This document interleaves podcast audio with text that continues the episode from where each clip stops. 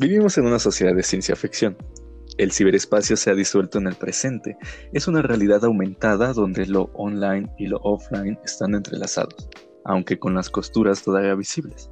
Los problemas que enfrentamos colectivamente combinan la abstracción de una simulación computacional de vanguardia y la inmediatez de un huracán inminente. Los cuentos que nos hemos contado ofrecen un complemento a la historia y la antropología como fuente de visiones alternativas de la sociedad. Cuando los sociólogos lidian con las grandes transformaciones de la modernidad, a menudo se lucha por caracterizar cómo podrían haber sido las cosas. Una visión de Ursula Le Guin de una sociedad comunista en los desposeídos es una organización social impresionante y plenamente imaginada, pero no es solo una visión utópica. Igual que en Black Panther, nos pide que imaginemos un mundo en el que una superpotencia tecnológica africana eludió el colonialismo y emergió como una potencia en la política global del siglo XXI.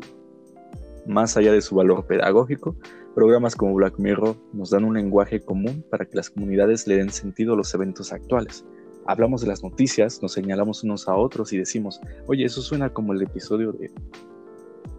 Y necesitaremos nuevas metáforas, nuevos tipos de ideales y nuevas luces que nos guíen a medida que navegamos en el presente.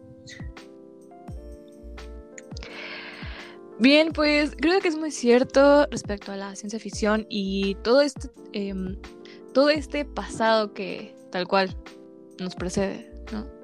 Somos personas que tendemos a repetir, pero, pero pues creo que, que siempre buscamos la mejoría y dejarle algo a los demás, algo que diga quiénes fuimos, quiénes somos y también quiénes seremos. ¿Tú qué piensas, Alan? Pues cierto, con todos estos avances tecnológicos, bueno, últimamente con las inteligencias artificiales, que es el punto donde llegamos para reunirnos, eh, intentamos encontrar eh, a veces este tipo de, de cosas presentes en historias que ya nos hemos contado. Es algo muy interesante porque hablaba de los cuentos que eh, han precedido a nosotros y sobre cómo estos cuentos han influenciado en nuestras formas de vivir como civilización, como sociedad también, y cómo es que nuestros avances científicos han estado ligados muy, muy profundamente con esto. Claro. Y creo que es justo de lo que vamos a hablar hoy, ¿no? Algunos avances tecnológicos que pues están al alcance de nuestra mano o si bien pues a la vuelta de la esquina. Y creo que, que eso será lo bastante interesante el día de hoy. Así que, bueno. Bueno, hablemos entonces de lo que se presenta hace poquito con Elon Musk del Neuralink que a todos nos pareció una cosa muy extraña y ya estamos todavía contándonos nuestras cosas, presuponiendo situaciones extrañas, eh, porque vemos que de repente nos da un poco de miedo la inserción de la tecnología dentro de nuestro propio cuerpo y no sabemos cómo asimilarlo.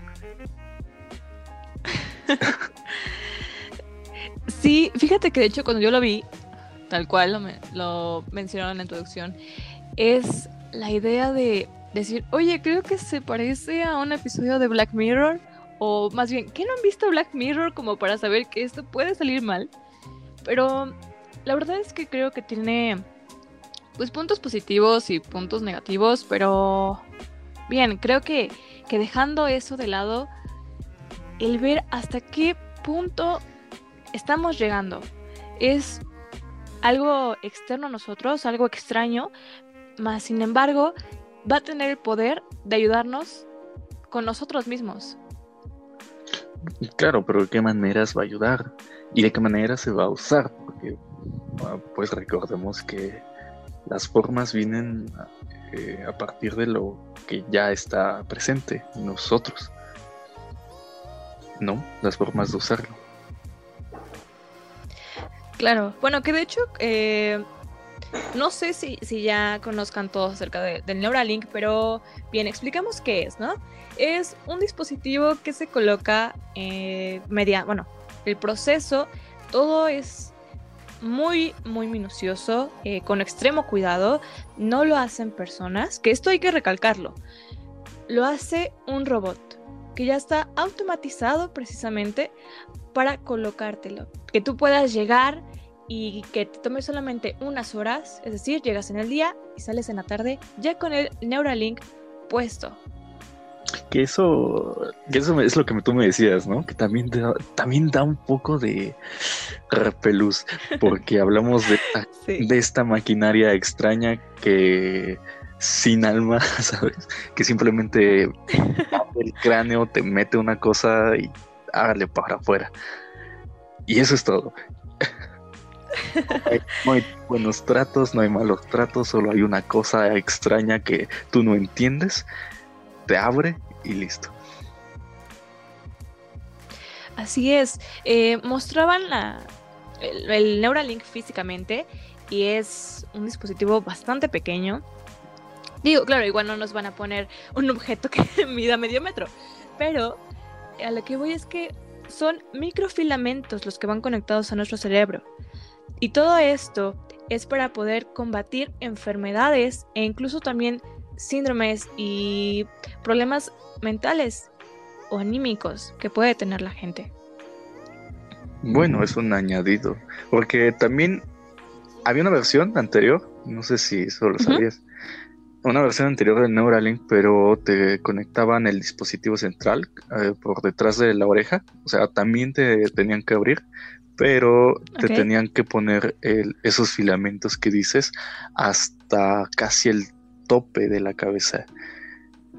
Era más grande, como decías, y, y, ahora que lo presentaron, pues ya, ya es más pequeño, ya es solamente un, un orificio el que se tendría que, el que se tendría que hacer. Pero Exacto. sí, el, como tú dices, eso trae beneficios también a la salud, pero ahora hay que entender que tendremos nuevas formas de comunicación. Claro, y, entra ahí el temor, ¿no? Que bien mencionamos. ¿Qué, puede pasar? O sea, el, tener algo, ya que esté conectado a tu cerebro, es como de... Es, imposible no cuestionarse el hecho de, oye, ¿y, van a saber lo que pienso? ¿O, ¿O, van a ver con mis propios ojos? Es ahí cuando entra el miedo y toda esta podríamos decir, paranoia o ideas que pues bien han sido inducidas por ver programas que, nos aperturan a, ese lado oscuro de la tecnología. Bueno, y con el anuncio que dice, eh, que dijo Elon Musk, el dispositivo lee y escribe información. Y todos nos quedamos con la curiosidad de ¿y qué, ¿y qué va a escribir? O sea, ¿qué, ¿qué, cosa va a meter dentro de nosotros que no, no, no, no es algo para lo que estábamos, ¿sabes? Muy preparados, porque bueno, si el Neuralink ya viene desde cuando la investigación eh, y le hemos estado viendo algunos, y era evidente que decían, bueno, con esto podremos manejar nuestros dispositivos de otras formas. Posiblemente ya no sea necesaria este, un control remoto, ¿sabes? O este, o los comandos a voz o algún teclado y con nuestras nuestra propia forma de pensar con el dispositivo haga que podamos mejor de cosas. Pero cuando te dicen, bueno, pero es que el dispositivo del Neuralink también podrá meter cosas en ti, no entendemos. ahí ya nos crasheamos solitos. Exactamente. Así es. Que de hecho, bueno, todo, todo esto lo manejan como con una esfera de, de todo va a estar, eh, todo va a ser legal, todo, todo va a ser transparente, pero pues hasta qué punto lo va a hacer. Así es. Entonces, pues bueno, continuando con, con otras, otras noticias, em, se ha abierto todo este mundo de las IAS, ¿no? Que si bien nos, nos gusta, nos atrae, buscamos llegar más lejos con ellas, pero al mismo tiempo, pues no sabemos hasta qué punto pueden llegar. Y creo que es divertido cuando leemos artículos, historias, porque nos atrapan. Pero, ¿sabías que, puede llegar a ser escrito por una IA y no por una persona, Alan? Sí, es, es el. Es este proyecto de OpenIA, ¿no? Del GPT-3. Así es. Bueno, que GPT-3 que he visto que tiene diferentes versiones y es la más actual. Sí. Eh, bueno, es una inteligencia artificial que tú le dices, ok, ¿me puedes redactar un artículo respecto a los pros y los contras del gobierno actual mexicano? Y sin problema te lo puede redactar. Te vas a, te va a sacar información que incluso tú ni tenías prevista y lo va a hacer de una manera tan, digamos, no existe la perfección, pero tan, tan bien hecho, tan eficiente, que es increíble que lo haya hecho una inteligencia artificial, que no tiene una conciencia o un cuerpo, sino que pues todo es meramente código. E, entonces llega este, este punto de, wow, ¿cómo sabré si todo lo que veo día a día no está hecho por una inteligencia artificial? Sí, porque no entra como en este esquema de personas. Hace poquito leía la noticia de que justamente Microsoft despidió a los redactores que tenía. Ok. Eh, y lo suplantó con una inteligencia artificial. No sé si sea esta, no estoy seguro si sea eso pero suplantó a estos trabajadores con inteligencia artificial. Entonces, la mayor parte, si no es que todos los artículos que ahora estamos leyendo eh, que salen de Microsoft son escritos por inteligencias artificiales. Y muchos no, pues no nos habíamos dado cuenta hasta que dicen, bueno, ¿qué creen que ya no hay personas escribiendo nada aquí? Y es bien extraño porque tenemos la relación con la información, ¿sabes? Y tenemos tantos datos que es imposible procesarlos y de repente ay, le pides algo y ya tienes todo tu escrito. Como por arte de magia. Sí. Y es bien interesante también cómo es que esa misma inteligencia artificial puede aprender, ¿no? Porque a fin de cuentas es esa ese es el punto de cada inteligencia artificial, ¿no? Que tenga la capacidad de aprender. Así es. O bien, como dices, aprender, pero también ya hacerlo. Es para aprender, pero para aplicarlo. y, y fíjate que, de hecho, eh, se va a estrenar una serie que se llama Raised by Bulbs en HBO, que es precisamente de inteligencias artificiales colocadas en niñeras que son robots. Después de un mundo eh, ya en un ambiente postapocalíptico, van a cuidar de niños, pero precisamente son robots, robots que están aprendiendo a ser madres. Entonces, ¿qué tan lejos estamos de eso? Ok, y o sea, es que no sé bien de esa serie. ¿Es película, serie? ¿Viste? Serie. Es una serie. es una este, serie. No, no, no, no he visto bien. Eh, pero eh, ese tema de, de aprender a ser madre con inteligencia artificial, creo que ya había. En Netflix hay una película acerca de eso. Es I Am a Mother. Ajá, exactamente. Sí, también la vi. Sí, que trata un poco eso. Eh, me imagino que en la serie darán a entender un poquito más cómo es que están justo aprendiendo.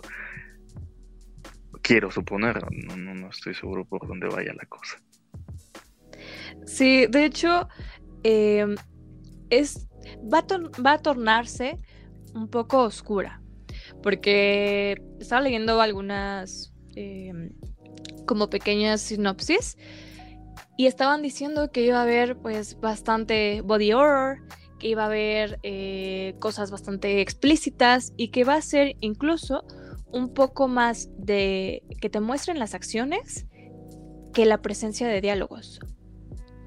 Entonces creo que va a ser algo bastante interesante, aunque pues igual creo que todo nos está llevando hacia un punto negativo con la tecnología, pero creo que depende más bien de, de qué querramos nosotros, hacia dónde querramos llevarla. ¿O tú qué piensas? ¿Tú qué harías? ¿Te gustaría ser criado por, por un robot? Yo no tendría problema, la verdad. la, cosa es que. O sea, es eso, pasa eso. Eh, ah, nos hemos contado tanto tiempo, tantas historias de esto, y muchas veces es esta tendencia de poner eh, las máquinas de repente toman conciencia y deciden que los humanos son malos porque claro. porque sí no se vuelca todo sí sí. Así por, por nada más nada más porque sí de repente los humanos son malos porque los robots tienen una conciencia moral extraña y, y todo funciona muy extraño no y es bien interesante cómo es lo de las inteligencias, porque sí pueden suponer un peligro en cierta forma, en ciertas áreas, eh, porque claro, decidimos esta, esta inteligencia artificial que escribe y que es capaz de redactar tal cual una persona, y muy bien, el avance está muy bien, eh, pero entonces eh, ya no tenemos la necesidad de tener a estos escritores en Microsoft que si bien no es como que publicaran y redactaran artículos eh, este, enormes y que ayudaran al progreso humano, eh, pero eran fuentes de empleo. Y hay fuentes de empleo que, sabes, que, que se reemplazan muy fácil y que ahorita está pasando, que hay muchas investigaciones, hay muchas otras inteligencias, hay muchos otros procesos que están automatizándose y ya no son necesarios muchos de esos empleos. Necesitamos encontrar formas nuevas de relacionarnos con este mundo. Claro, más que más que aplicar la sustitución del ser humano, sería una convivencia eh, armoniosa ¿no? El, aprender a vivir con los robots, pero con los robots, con las IAs, em, con los procesos automatizados, pero creo que es más bien el, aprender a vivir con ello, no hacerlo el, enfoque principal o, o, lo que genere una fuente de ingreso. Creo que, que podría haber una convivencia un, equilibrio, un balance. No, porque es que está siendo todo muy caótico y podríamos decir, bueno, lo ideal sería encontrar un balance, pero la, o sea, la realidad es que probablemente no. Eh, vamos que si estamos hablando de este ejemplo en específico, de los escritores que ya no tienen su trabajo y que ¿qué sucede? Que ahora las demás empresas van, muchas más empresas van a estar copiando esto, ¿sabes? Tipo, empresas como BuzzFeed, ¿no? De este, de da clic a este enlace y vemos qué, clase de animal eres. Y te crean una encuesta y te dan tu, tu respuesta. Y eso es muy fácil de hacer con, las con esa inteligencia artificial. Y no es un punto de convivencia porque tal vez no nos está dando mucho tiempo. o sea, tal vez ya todo está, está siendo muy, muy rápido y no va a haber muy, mucho tiempo de, de encontrarnos con ese equilibrio. Ponte en el papel de la empresa. Eh, ponte en el papel de la empresa y entonces tú dices, mira, estoy gastando tanto dinero en 100 personas que están publicando todos los días este, un artículo cada una para 20 páginas distintas. Y de ahí este, manejamos la red de, personas y vemos, este, tenemos la visualización de nuestra empresa para el público y bla, bla, bla. Eh, entonces, si nosotros estamos gastando tanto dinero en esto que, ¿sabes? que está este, generando menos de lo que podríamos expectar o que podríamos tener eficiencia o agilizar procesos. Sí, sí, lo entiendo. Una inteligencia artificial puede hacerlo incluso pues yo digo que al cuarto de hora que lo podría hacer una persona. Pues sí. O, al, segundo. Pero... O al segundo. O al segundo, exacto. Y creo que igual va el, el hecho de, de que ahora esta sociedad está tan preocupada por perder el tiempo está, está tan, tan obsesionada porque todo lo que haga o, todo con lo que conviva sea rápido. Y creo que es, es algo que vivimos a diario. No sé si a ti te ha pasado, pero quieres entrar a un video que te interesa demasiado y de pronto te tarda en cargar. Y es como, no han pasado ni dos minutos y ya estás desesperado porque no te está cargando. bueno, ya mejor lo cierre luego después. Exactamente. Creo que igual entiendo esa preocupación, como lo mencionas, respecto a las empresas y el que no quieren perder el tiempo, porque existe una empresa, pero existe tu competencia y aparte existen otros 10 iguales a ti. Entonces, sí, es, es complicado el no querer, pues supongo, adquirir una IA en vez de, de tener esos, esas pequeñas pérdidas con, con personas. Pues sí, es que eso es un... Mira, imagina, es que eso es algo que está sucediendo, como te digo, muy rápido y no nos no particularmente, pero sí como a lo general, no hay mucho tiempo como para encontrar el equilibrio que dices. Eh, no tan fácil al menos. Eh, pero esto es solo como la punta del iceberg. O sea, porque ya estamos viendo cambios y estos cambios están siendo presentes. Pero digo la punta del iceberg porque hay otras tecnologías nuevas que están surgiendo, están trabajando en ellas, están investigando y van a automatizar todavía más procesos, van a suplantar todavía más empleos. Y no solo eso, lo que me interesa a mí mucho es, es conocer y ver las nuevas formas que va a haber de comunicación entre todos nosotros. Porque ahora con lo del Neuralink, por ejemplo, eh, pues imagina, dimos el salto de repente al smartphone y todo fue, sabes, un poco extraño para muchos. Eh, había que adaptarse a un nuevo dispositivo donde tenías otro tipo, otro tipo de información, otro tipo de consultas, había nuevas formas de conectar con los demás, el internet se hizo mucho más potente. Hubo muchas, muchas, muchas nuevas eh, formas de entender el mundo que nos rodeaba. Y entonces empezaron las redes sociales, empezaron las notas, y empezaron los videos, y empezó la información a chorros a dispararse por todos lados. Neuralink es eso, es otro dispositivo que nos va a conectar todavía más de lo que ya estamos. Ya no hay intermediarios, como te platicaba antes. Ya no habrá intermediarios con nosotros y la información.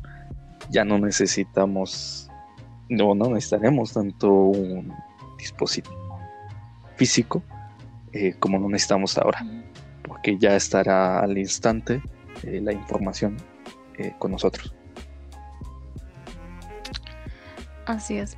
Si por sí ahorita ya es tan fácil acceder a la información, pero claro, como mencionas, es, es una, hay un, un intermediario entre nosotros y la información. Ese acceso está un poco limitado porque aún tenemos que teclear, que agarrar el mouse, que, picar aquí, que picar allá. Y pues bueno, todavía existe eso, ¿no? El, e, e, que tú puedas palpar el, mouse con el que controlas la computadora, pero ¿qué tal si llegamos a ese punto en el que solamente tengo que pensar mover este objeto dentro del programa que estoy utilizando y ya se mueva al segundo? E, es creo que justo lo que tratas de mencionar, ¿cierto? Entonces, creo que estamos casi a nada de llegar a ese punto. Y créeme, bueno, a mí en lo personal sí me daría miedo tan solo tener algo integrado en el cuerpo porque no sé qué tanto pueda saber alguien más de mí. Entonces creo que, que el tener algo ajeno sí, sí me da temor. Sí, sí da. Y es mucho por por lo mismo, ¿no? Que dices, este, porque estamos ambientados a, al drama, al drama en historias que ya nos hemos desde hace mucho tiempo. Y más con la ciencia ficción que siempre mete este tema y queremos, queremos ver, ¿sabes? Queremos saber que lo que estamos produciendo, lo que estamos usando, va a ser seguro. Porque hasta con esos programas de Black Mirror ya nos damos cuenta y ya vemos que eso donde la sociedad vive, ¿sabes? Eh, en un sistema de niveles, por ejemplo, de entre mejor persona, mejor calificación tienes en la aplicación. Y es algo que Exacto. no sucede exactamente igual, pero muchas veces también se rige por el tema de los likes, el tema de los seguidores y demás. Eh, pero son historias que siguen dando. La mayoría, la, mayor, la mayoría de la gente que usa internet y que usa esas aplicaciones bien podrían estar en un sistema eh, donde gobierna eso, ¿no? Donde gobiernan los likes o los seguidores o el contenido y demás, pero creo que es algo que las personas han estado haciendo desde antes de que existan estos dispositivos. Me refiero a, por ejemplo, el sistema, los sistemas en las escuelas, ¿no? Que vemos mucho en, la tele o en las series donde están los chicos populares y están los chicos están los chicos dark y están los chicos buena onda y los, ¿sabes? Y las niñas molestas por ahí al fondo. y sigue siendo lo mismo y se siguen creando tribus y se sigue segmentando la población y aunque queramos decir siempre lo mismo, ¿no? Es que es algo, un dispositivo que sea neutro va a seguir funcionando para la gente eh, de la misma forma que funciona la gente. Sí, ahora que lo mencionas, claro está que siempre ha existido esa jerarquía. Ese... Es que los chicos populares y los chicos no populares no pueden convivir. Sí, claro, siempre ha existido. Pero, pero ahora que lo integras a la conversación, ¿qué tan fácil será para aquellos hombres y mujeres no populares en una sociedad adquirir, por ejemplo, un Neuralink? O sea, ¿crees que sea algo accesible realmente?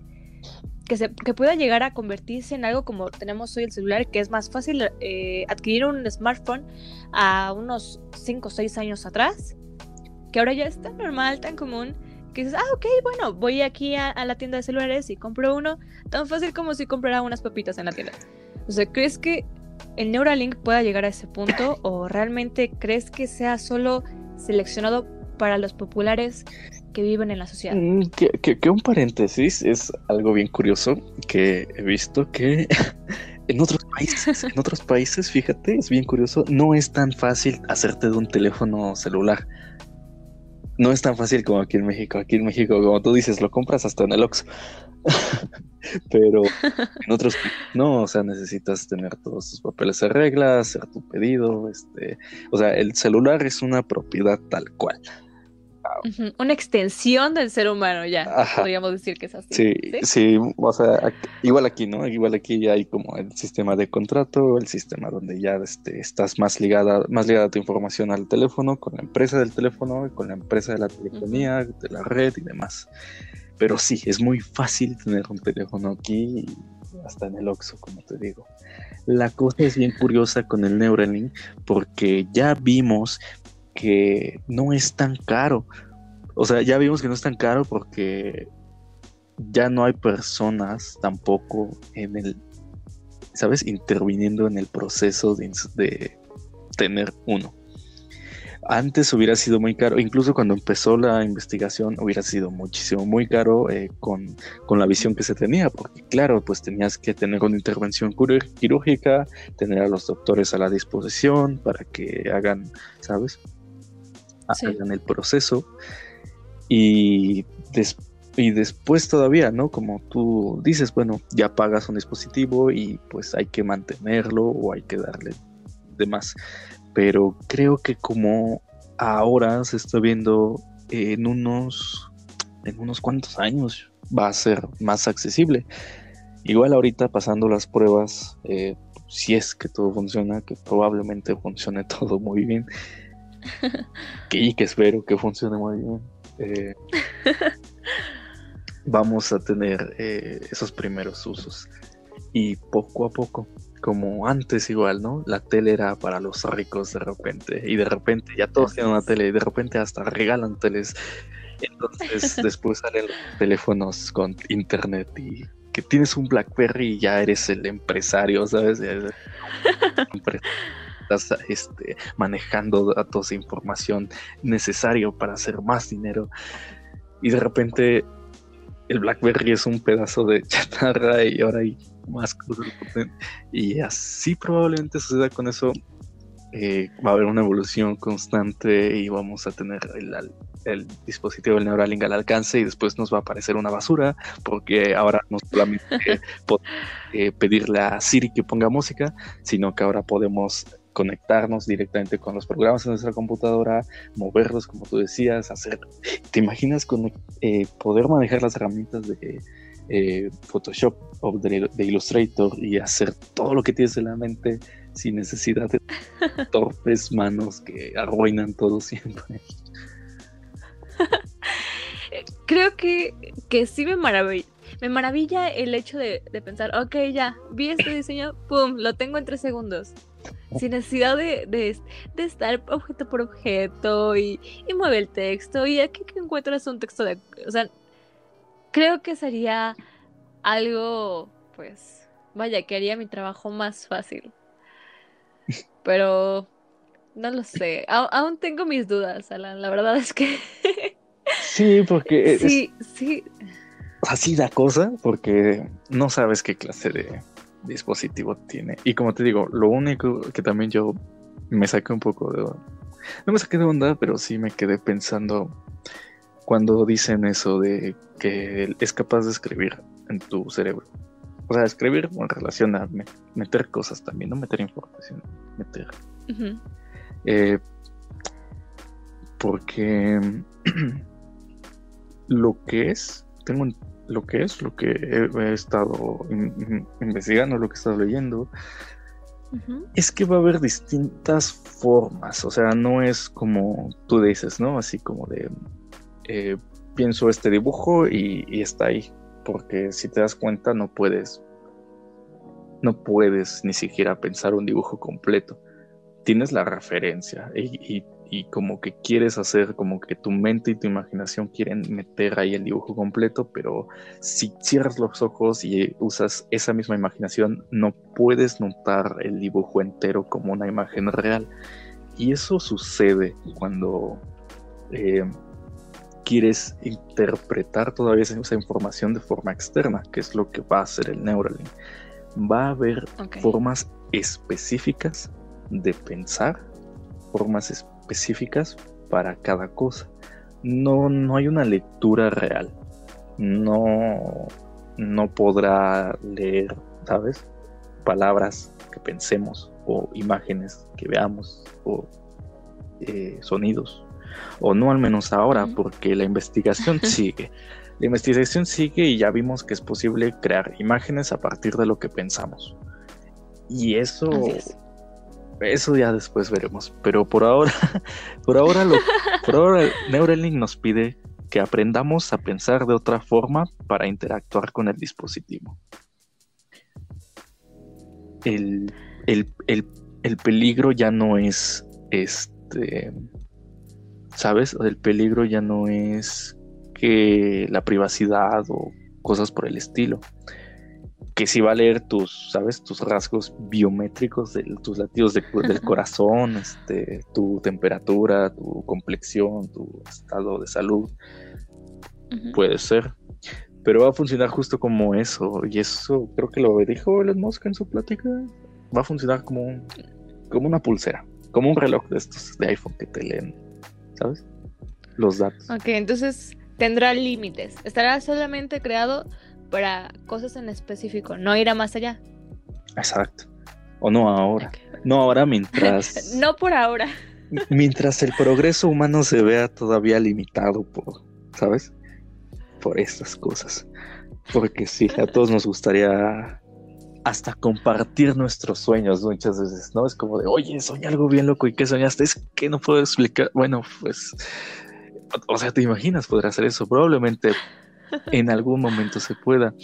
Es, es algo que a mí, me gusta mucho que, mencionan que puede llegar a funcionar como un refuerzo, como un añadido de tu, de tu cerebro. Entonces, cuando mencionaban eh, la gente con Alzheimer, la gente con depresión, con ansiedad, este, podrá hacer uso del Neuralink para eh, combatir estos problemas. Y entonces es, creo que es la parte más importante, ¿sabes? El, hecho de que de que potencialices todavía más el cerebro humano. Que pueda tener un poco más de capacidad de la que ya se conoce. Exacto. fíjate que, que ahorita que mencionaste a qué tipo de, de personas en específico puede ayudar más o beneficiar más, me parece maravilloso el hecho de, de que si yo sé que la abuelita de mi amigo tiene problemas o está empezando con problemas de Alzheimer, esta puede ser incluso una solución. Porque pues es una enfermedad degenerativa y que no hay, no hay vuelta atrás. Entonces, ya decir, wow, tiene una posibilidad de estar eh, mejor, pues creo que, que sin duda por ese lado sí lo tomaría. O, o sí incluso lo recomendaría que lo compraran. Pero bueno, habrá que ver qué, qué tanto hay más por venir. Sí, como digo, solo es que es, que es bien es que a ver, para mí me emociona, me emociona, me emociona este tipo de cosas porque sé que solo la es solo la puntita, o sea, solo están están investigando tantas cosas, están haciendo tantas cosas y de repente llega eh, pues esta celebridad que es Elon Musk y, nos mete esta cosa y dice, ala, el futuro está aquí, lo estoy haciendo y en unos años esto sale para arriba. Y, y, y todos se sacan de onda porque no entienden, ¿no? Pero eh, este, tipo de, este tipo de cosas lleva años investigándose. Y todavía hay ahorita muchísimos más investigaciones sobre tantas otras cosas. Entonces ahora tenemos eh, estas inteligencias que, que son tan buenas en tantos en campos, ¿sabes? Específicos. Por ejemplo, hay ahora inteligencias a disposición del público en general que pueden hacer música totalmente de cero, ¿no? Tú le pides un género, le pides un ritmo, le pides lo que sea y... Eh, y pum, tienes tu canción. El tiempo determinado, tienes tu canción, pues así como que escoges tu, tu espectro de, deseos que tienes de esa área y la tienes al instante. Está esta otra inteligencia que de repente crea personas al azar y tienes ahí una persona enfrente, la estás viendo, estás viendo su foto, puedes hasta ver su información. Y nunca existió, y nunca ha existido. Y, y pasan tantas cosas. Y nosotros ni, nosotros ni en cuenta. La mayoría de las personas ni en cuenta. Y es que esas inteligencias que salen al público son inteligencias que ya están haciendo cosas. Entonces hay muchas que no están haciendo todavía nada porque todavía las tienen encerradas, probando, este, investigando.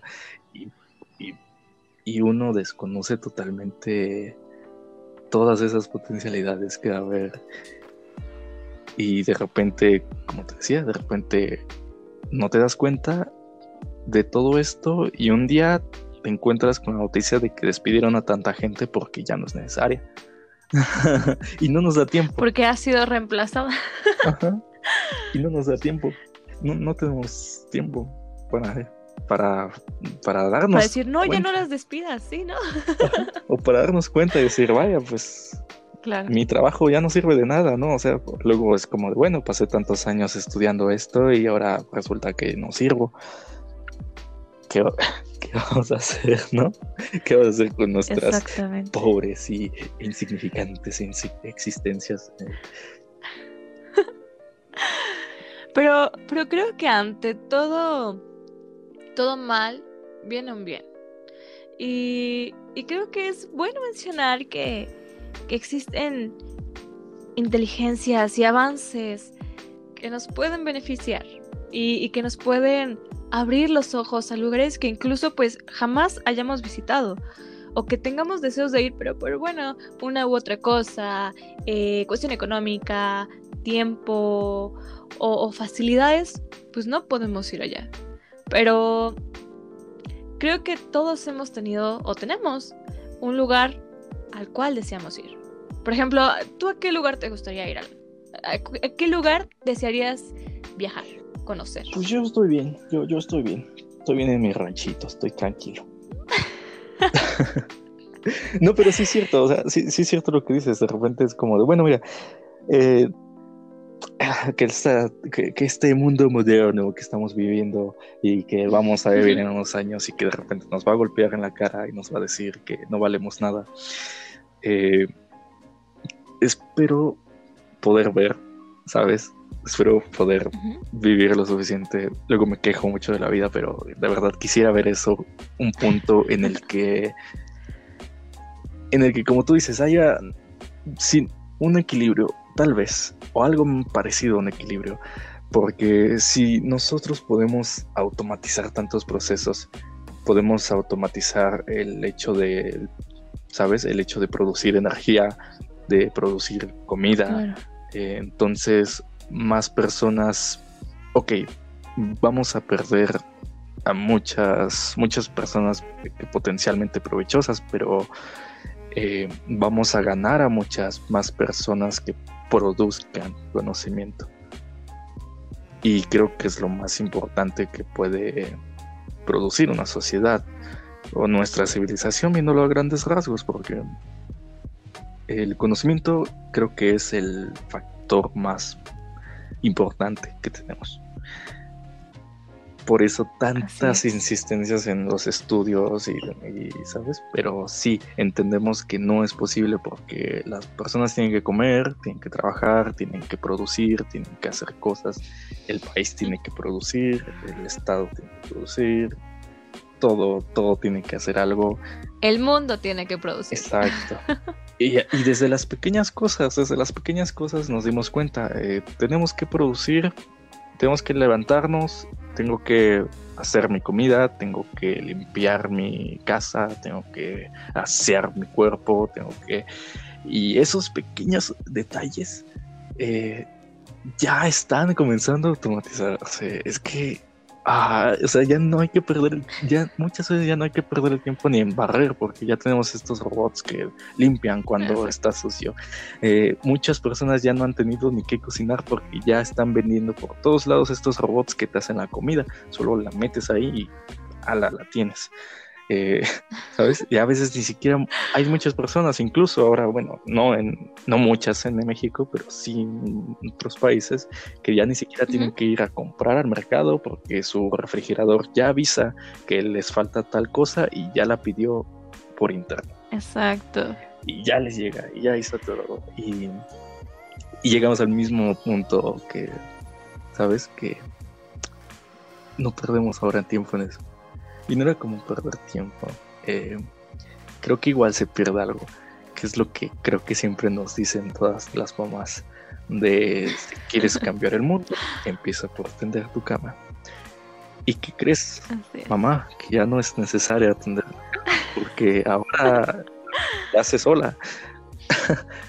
bueno, va a llegar, van, a, van a poder pasar esas cosas.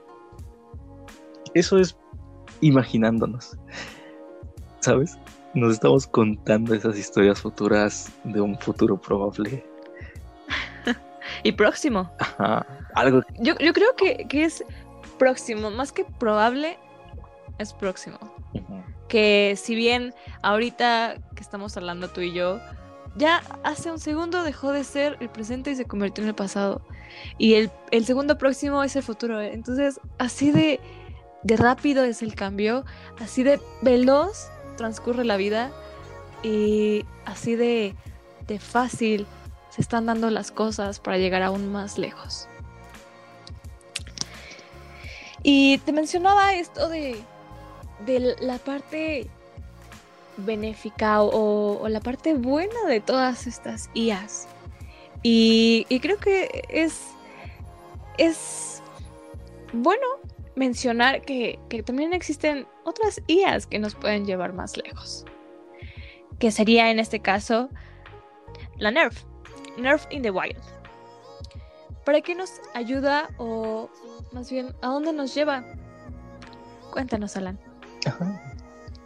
Eh, bueno, Nerf, ¿no? Que es la inteligencia artificial que procesa imágenes, ¿verdad? Así es. Procesa. Así es. A través de la luz y la interpolación de diferentes fotografías, que es un proceso eh, automatizado, que es un proceso que lo hace la IA.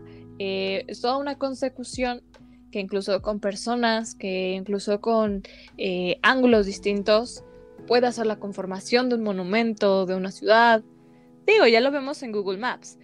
Podemos estar en 360, pero no con la calidad y no con el proceso específico que hace Nerf.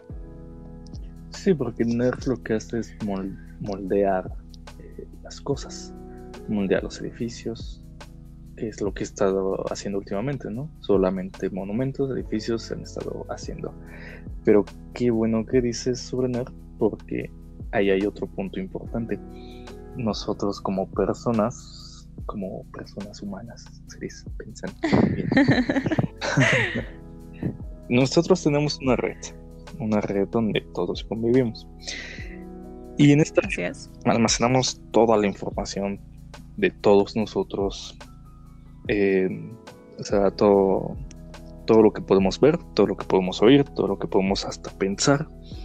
Y entonces hablábamos de la OpenIA, el GPT-3.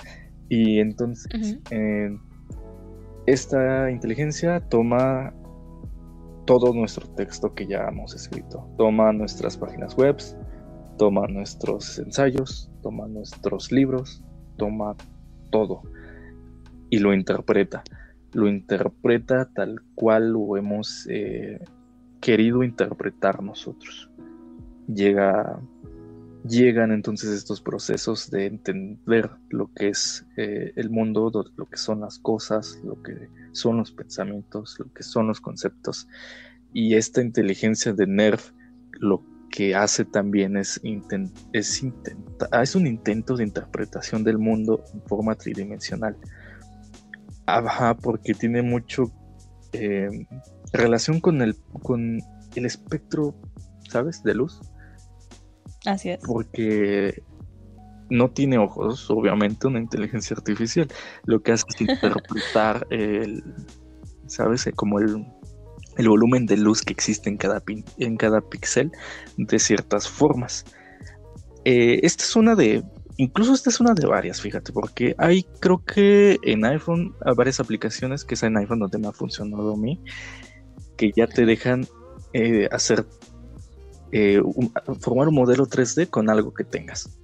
Entonces lo que haces es poner, no sé, una botella en tu mesa y con tu teléfono la escaneas. Escaneas la botella en su totalidad, y la aplicación lee, lee la forma de la botella y te forma un modelo 3D que puedes descargar. y, a partir de ese tipo de cosas, este,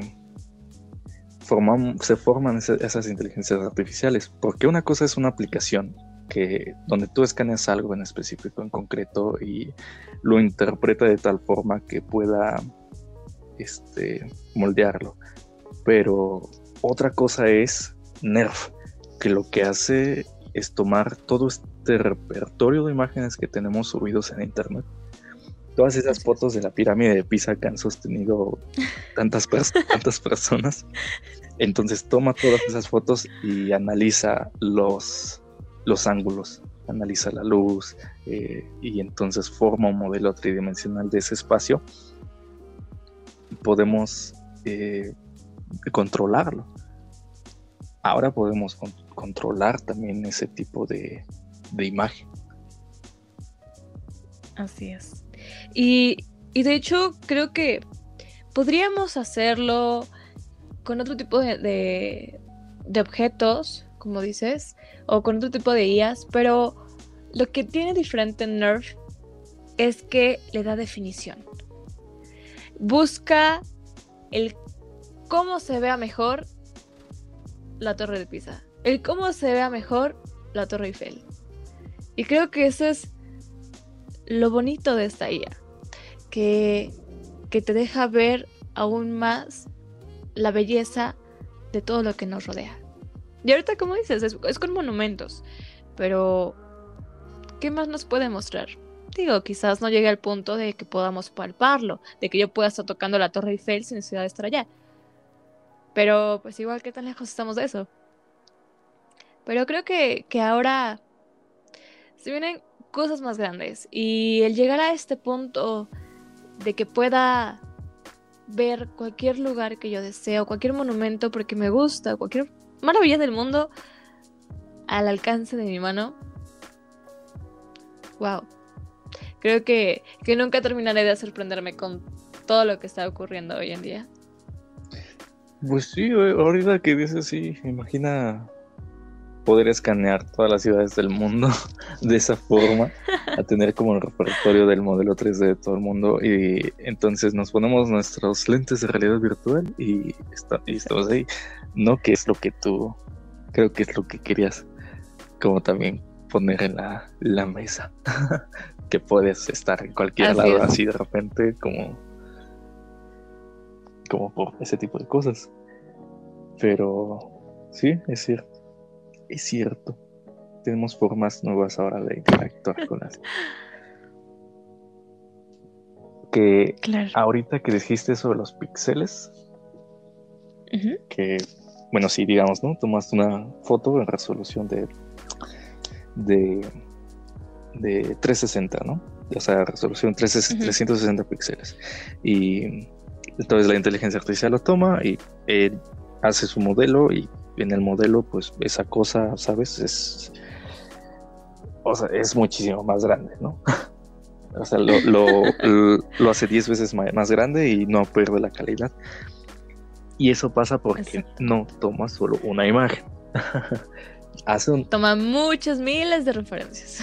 Exacto, es que es eso, eso es, eso es eso, porque es una son referencias. No es como que toma la foto y la, la aplasta en el modelo como hacen otras este, aplicaciones, como las que te decía. Hacen eso, ¿no? Toman una foto y la aplastan en un modelo. Y esta no. Hay una cosa que puedes también eh, descargar en tu teléfono, se llama Remini. Ok. Lo que hace Remini es que toma fotos viejas. Digamos que tienes una foto vieja de tu tatarabuelo o de tu abuelo, no, sé, ya de estas fotos este, que se ven muy ¿Sabes? Antiguas. Ajá, así como que no le puedes ver bien la cara a tu bisabuelo porque está muy borrosa y pues nunca lo ah, pudiste ver en la vida. Tomas una foto de eso, la envías a Remini y la inteligencia artificial va a mandar la foto a su base de datos y con la base de datos que tenga de caras de todas las personas del mundo, bueno, de todos, muchas personas del mundo, va a hacer una reconstrucción facial de tu bisabuelo y te la va a mandar al teléfono y te va a decir, aquí está la cara de tu bisabuelo y la vas a ver en HD. ¿Qué? ¿Qué? y, está ahí, o sea, está, ahí disponible. Está en el teléfono. Tarda, creo, pero está en el teléfono. Pero llega. Sí, sí. Lento, pero seguro. Unas, unas horas, pero te mandan la foto. Wow. Sí. O sea, ¿me quiere decir que, que mi abuelo puede ser conformado por miles de personas del mundo, que tenga la nariz de una persona que vive en Austria o que tenga los ojos de alguien que vive en España. No, no es como, no es, no es como cortar un ojo de alguien más y ponérselo porque le, porque le queda. Tiene sus errores, tiene sus errores porque de repente puedes ver como que es una distorsión. digamos que de, de, repente este, a tu abuelo le puso una albóndiga de oreja y y no tenía una albóndiga de oreja. Hay errores, obviamente, por eso es como, como muy libre, pero este, pero a lo pero bueno, sería algo mejor a lo que tendría, ¿no? Sí. A, la imagen que envié borrosa de mi abuelo. Okay. Sí, sí, sí. Porque aprende, no está cortando y pegando cosas ahí, está ha aprendido que la tendencia de la facción, de las facciones de una persona, ¿sabes?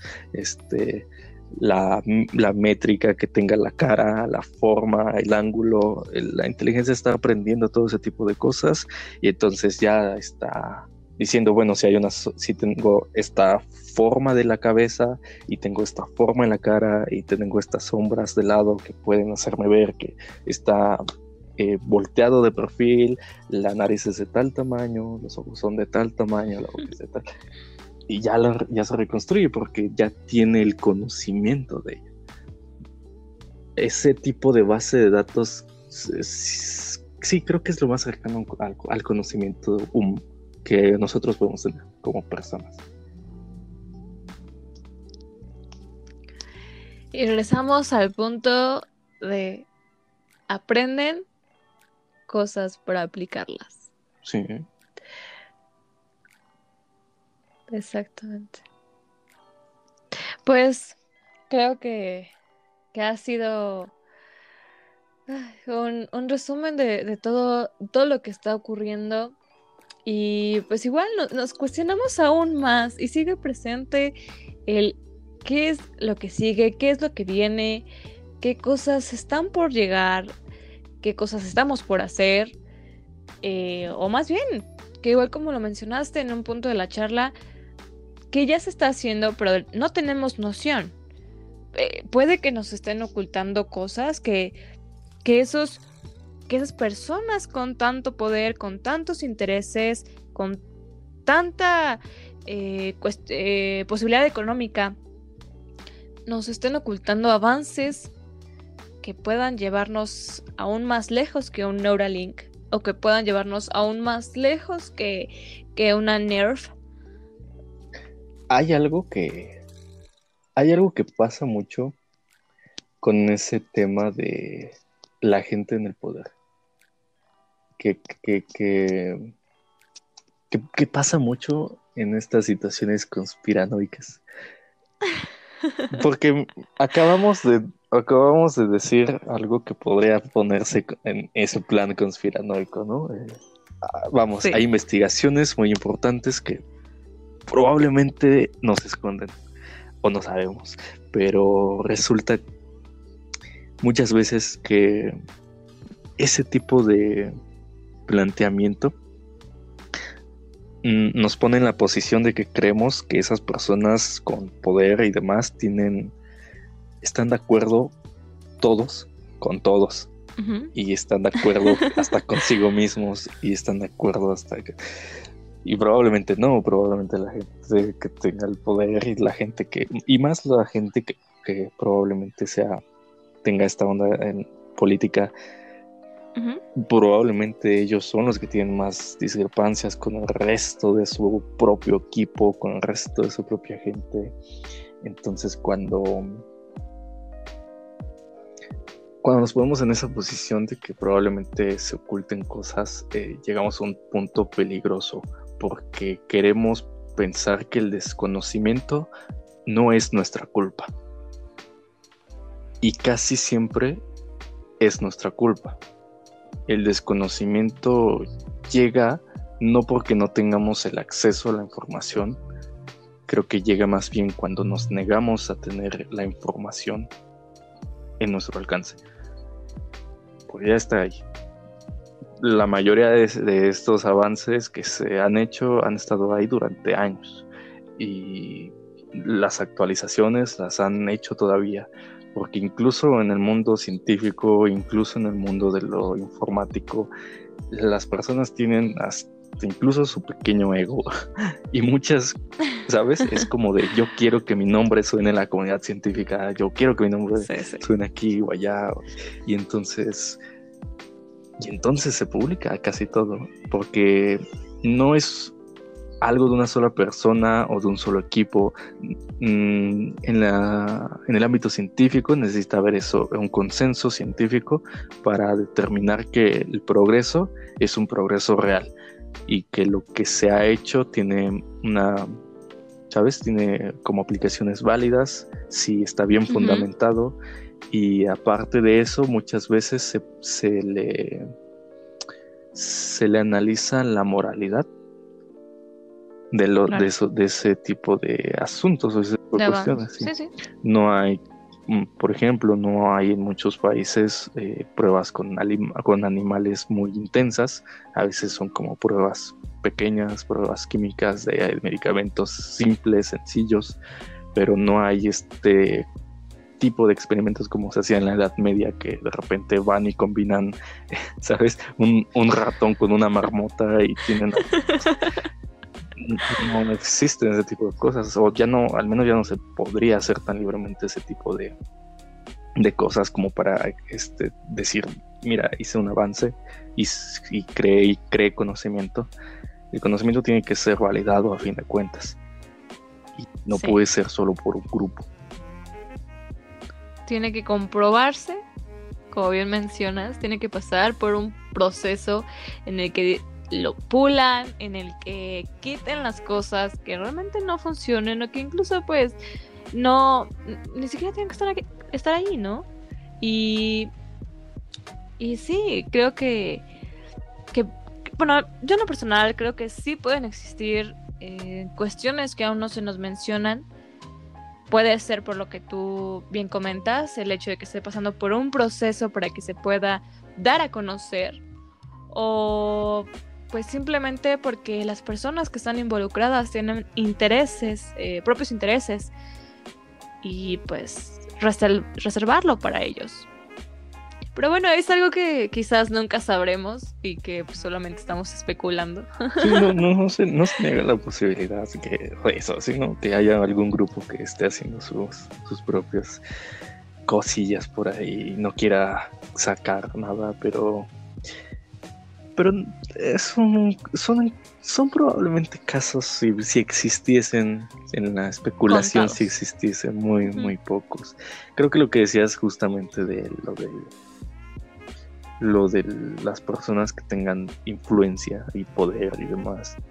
Eh, vuelvo a lo mismo. Creo que se me hace se me hace muy irresponsable de repente echar eh, ese tipo de culpas, ¿no? No nos avisaron que, que, ¿sabes? Que estaban pasando estas cosas y que íbamos a perder nuestros puestos o que nuestros trabajos ya no serían necesarios, bla, bla, bla, porque la información la tenemos todos y está ahí, y está libre y es... Eh, Solo buscar. Nuestro, nuestro derecho tomarla y a veces nuestra propia responsabilidad como personas. Eh, eh, acceder a esa información y darnos cuenta de las cosas que suceden y las cosas que vienen y demás. Pero sí que puede haber un aprovechamiento ahí, sí que puede haber intereses ahí en las herramientas, intereses económicos, los intereses políticos de siempre, porque, como te digo, son nuevas herramientas. Y las nuevas herramientas las van a usar las personas en los mismos ámbitos en los que ya existimos. Entonces las personas, obviamente, personas comunes, personas normales, sociedades y respetables de nuestra comunidad, van a hacer el mismo uso de estas herramientas que, que harán sus conciudadanos. y las personas que tengan esta necesidad de llevarlo a otro nivel lo llevarán a ese otro nivel. Las personas que necesiten, este, como te decía, este, que tengan investigación en curso de algún, de algún campo de la, de la ciencia, ¿sabes? También van a hacer uso de ello acorde a lo que se haga y entonces tendremos eh, un mejor control en nuestra información, un mejor control en nuestra organización y se usará también mm, para, ¿sabes? Como para estas cuestiones políticas, para estas cuestiones económicas existe eh, la posibilidad de que ahí haya fuerzas grandes, pero son las mismas fuerzas que, nos que nos influencian todavía hoy en día. No es necesario irnos tan en el futuro para tener una distopía. Ya estamos viviendo en un orden muy extraño, en algo que no entendemos la mayoría de las veces, y está aquí, y ha estado durante cientos de años. Así es. Y que lo seguirá, seguirá estando. Y llegará el punto en el que nos contemos. ¿Te acuerdas cuando iba a salir el Neuralink?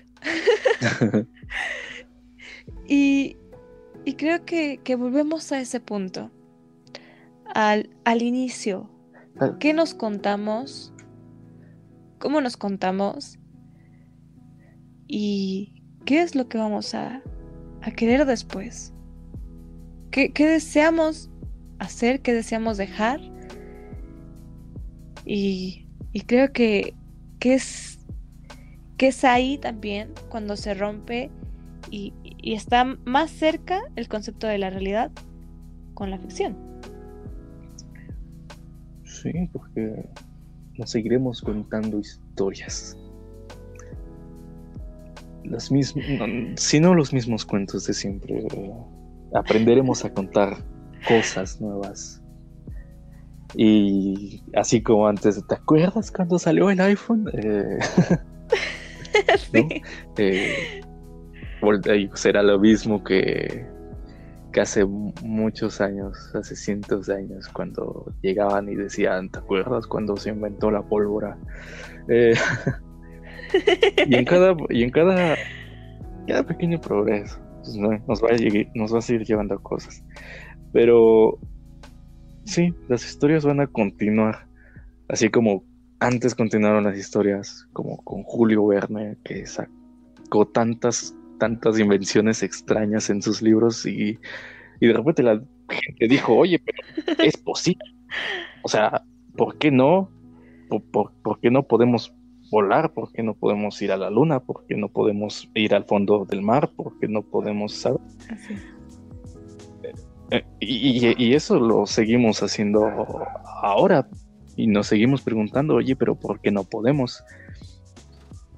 Y, y claro, eso lo hacen personas, a veces en específico, eh, pero es algo que todos nos imaginamos.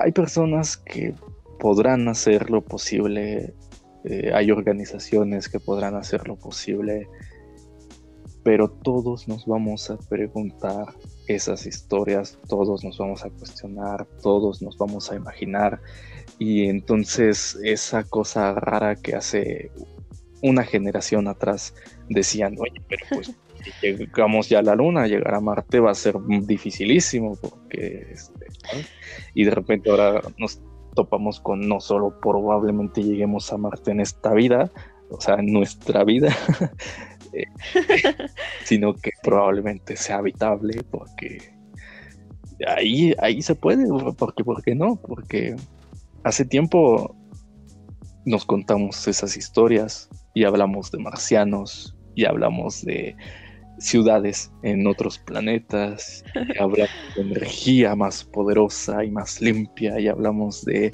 viajes interestelares y hablamos de tantas cosas que nos hemos contado durante tanto tiempo y nos seguiremos contando cosas todavía más imposibles que tal vez no sabemos, no sabemos ahora cómo serán, pero serán imposibles. Imposibles y en un futuro totalmente posibles.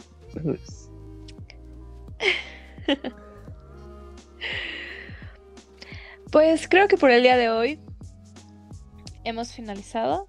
Yes. Y creo que nos vamos contentos con todo lo que hemos contado, con lo que hemos compartido.